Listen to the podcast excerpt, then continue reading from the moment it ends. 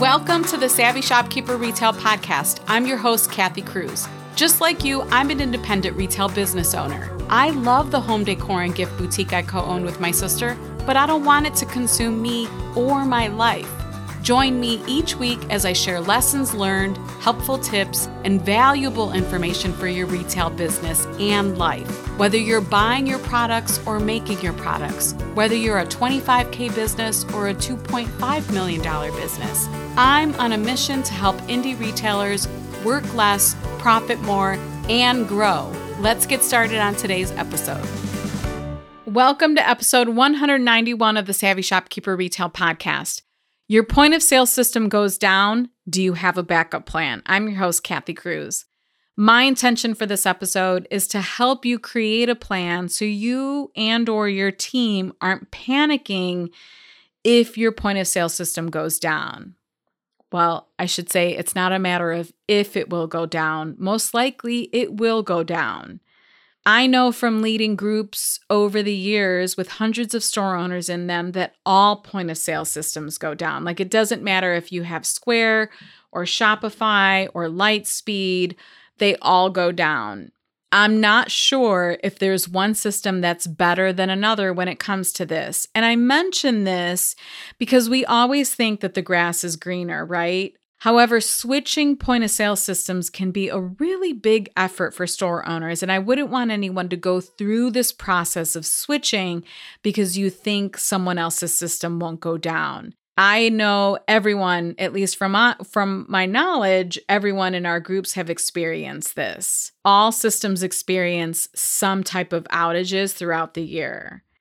Now, I'm going to present your options based on what might actually happen that we would deem your system going down. The first one is when the internet is down. Now, this doesn't necessarily mean that the point of sale system is down, it's just that you don't have internet connection. So, in this situation, we're not blaming the point of sale system, we're blaming the internet. But this does cause a point of sale system to go down. You can't process credit cards in that case. So, the first option would be to have some type of backup internet.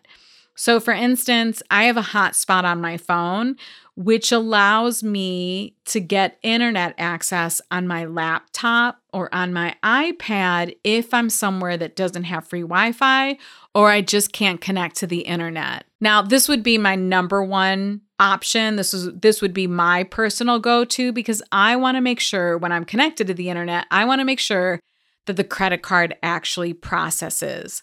Something to consider with hotspots is that if your hotspot doesn't work great, you might still find tech issues.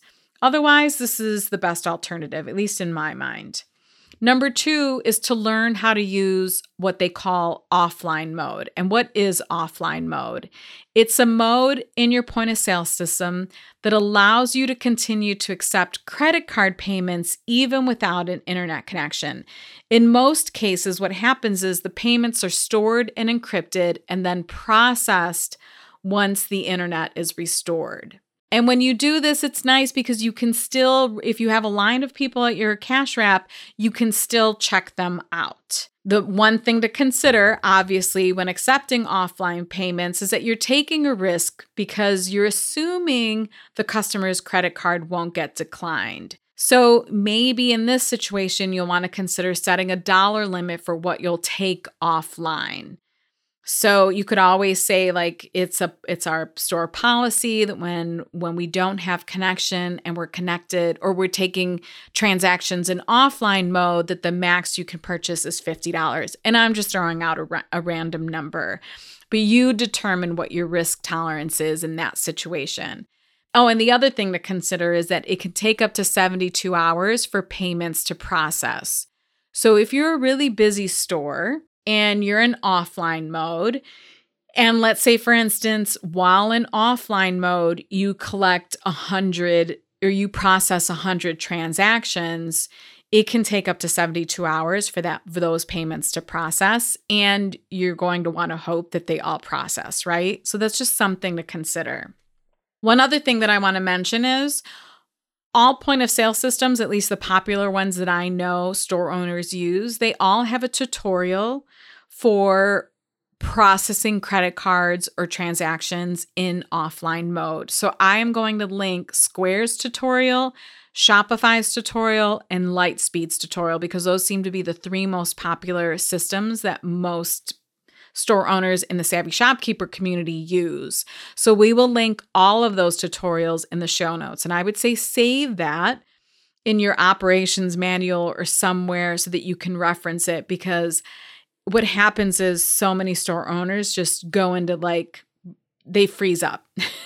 they freeze up and they don't know what to do and they don't have instructions for their team.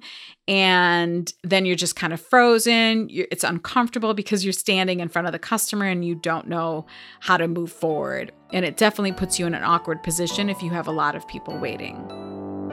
This episode is brought to you by my free resource, Tools of the Retail Trade Resource Guide, a 28 page downloadable resource filled with software, tools, and equipment recommendations just for brick and mortar retail store owners. Learn what I use and what other store owners are using.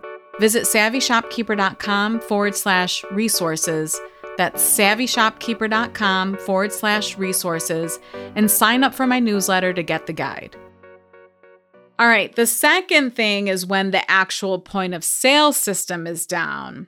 And sometimes the issue is much bigger than the internet. Recently, Square's entire system went down. We couldn't even log into the Square website. It wasn't just a connectivity issue. When this happens, these are the things that you can consider.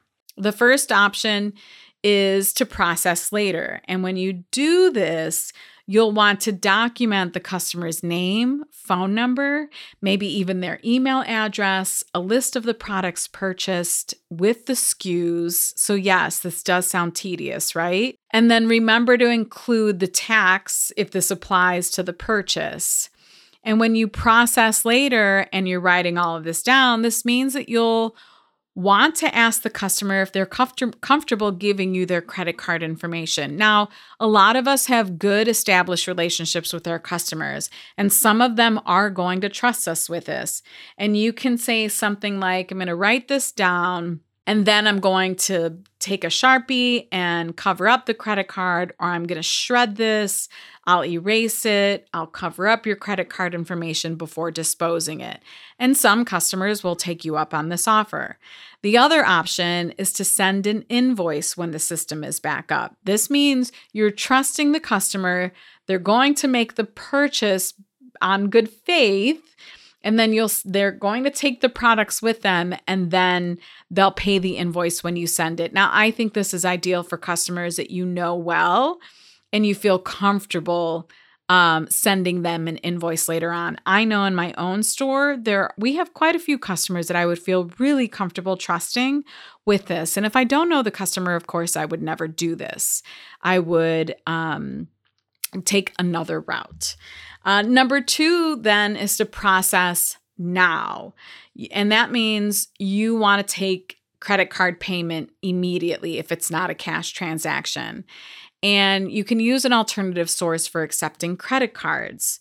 So, again, I just kind of want to go back. The first option was to process later, where you're taking the information and you're going to process the transaction later, but the customer leaves with the goods. This one is okay, no one's leaving my store with the goods.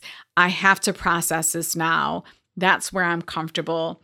And in this case, maybe you'll accept Venmo, PayPal, Zelle, although I'm not familiar with Zelle. And one great idea that someone shared is to have your QR code for your Venmo account, your PayPal or Zelle, maybe have it have the QR code printed on something or on a sign that you can then put on your cash wrap and you can have them scan and pay that way. The one thing here, though, is if those accounts are personal accounts, you won't have business protection. Now, from what I understand, Venmo does have a business account now. So it might be something, again, that you want to sign up as a backup. Make sure that you're protected, especially if you're processing a lot of transactions. This is worth considering. And then another process now option is to have a backup account with another point of sale company. So, for instance, Square users might have an account with Shopify where they have a simple handheld card reader, or vice versa. You have a Shopify point of sale, but you also have a free account with Square with a reader as a backup. Now, things to consider with the process now or process later options, you're going to have to reconcile inventory later.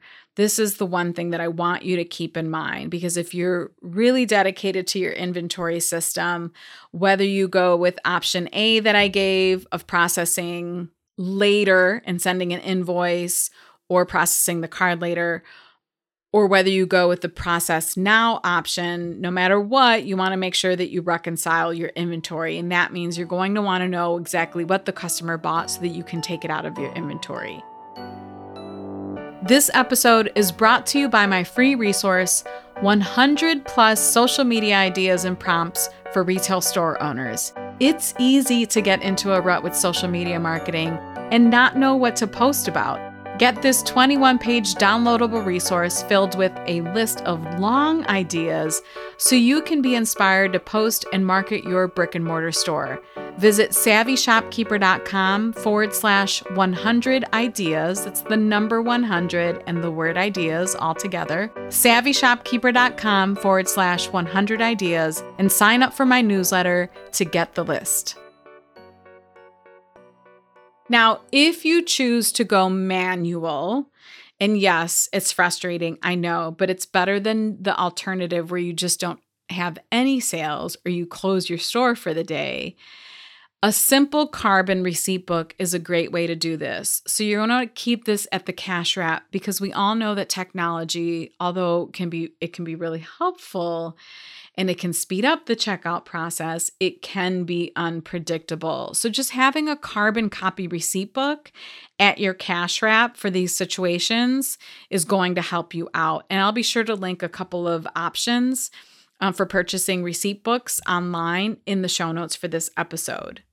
Another thing you can do is create a general cash only rule. Maybe you don't want to process now or process later. Maybe you just go cash only. If you want to avoid all of the above, what I just said, go cash only. And that means you'll want to have signs prepared. I would recommend to have them prepared so that you can hang them on your door or display them at your cash wrap that say cash only. So people know when they come in. It could even say something like, sorry, our system is down. We're cash only at the moment.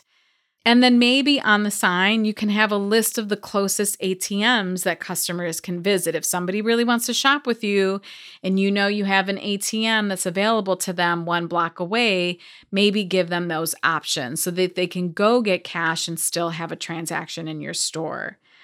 Things to consider with this option is, of course, less transactions. You are going to have customers who just leave and walk away and say, Never mind, I never have cash, or I'm not paying the fee at the ATM to get cash. Just something to consider. With the process later or process now options, the point of that is to still save the transaction. You're still going to move forward with the transaction. And then a couple other things that I want to mention are troubleshooting or getting updates when your point of sale system goes down. Does your point of sale system have a certain website where they do updates when this happens? Is there a help documentation that will keep you updated? Can you visit their website and they have a top banner that is, you know, keeping you updated on the situation? Visit the point of sale system website and see what they're communicating there first. Another place to look when you're looking to troubleshoot or get updates when a point of sale system goes down, visit their social media page. See if they're posting any updates there. Check your email. Did they send everyone an email? Uh, I believe after a while, recently with Square's situation, they did have a special website to visit. I feel like most Square users were a little frustrated at the situation because of the lack of communication when that happened.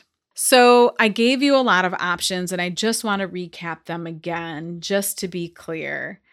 You can process later, you can process then in that moment. If you go manual, make sure you have a receipt book.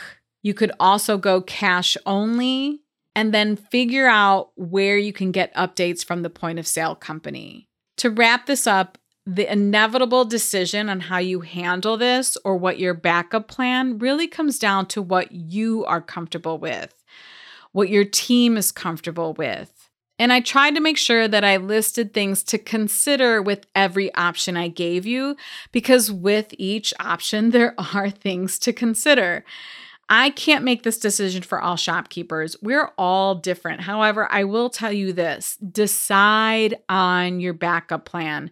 Don't sit in indecision because the next time you can't process transactions may be sooner than you think. Not that I wish it on anyone. Let's be clear about that. When Square went down recently, it was not pretty. There was a whole, at least two full conversations in Master Shopkeepers about it and what people were doing. And it was really clear to me that some people didn't have a backup plan. And I thought, okay, this is definitely worth recording in a podcast episode so that you aren't floundering, you aren't trying to figure it out. So go ahead, decide, and document it. You and your team, if you have one, will appreciate having answers and a clear plan when this does happen. No one likes to be panicked. And your customers, they deserve a good experience regardless of what's happening with technology. If you found this podcast episode helpful, please share it with a retail business friend especially this podcast episode, because we should all have a backup plan with this. Or leave me a rating and review on Apple Podcasts. I genuinely appreciate every time somebody leaves me a review. If you want to see the show notes to this episode or find links to anything I mentioned, you can visit my blog at savvyshopkeeper.com forward slash episode 191. Until the next episode, be savvy and boss up.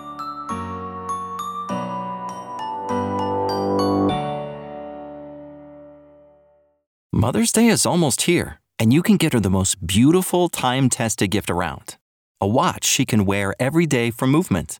Whether mom's into classic dress watches, rare and refined ceramics, or tried and true bestsellers, Movement has something she'll love. And right now, you can save big on the best Mother's Day gift ever with up to 50% off site wide during Movement's Mother's Day sale at MVMT.com. Again, that's up to 50% off at MVMT.com.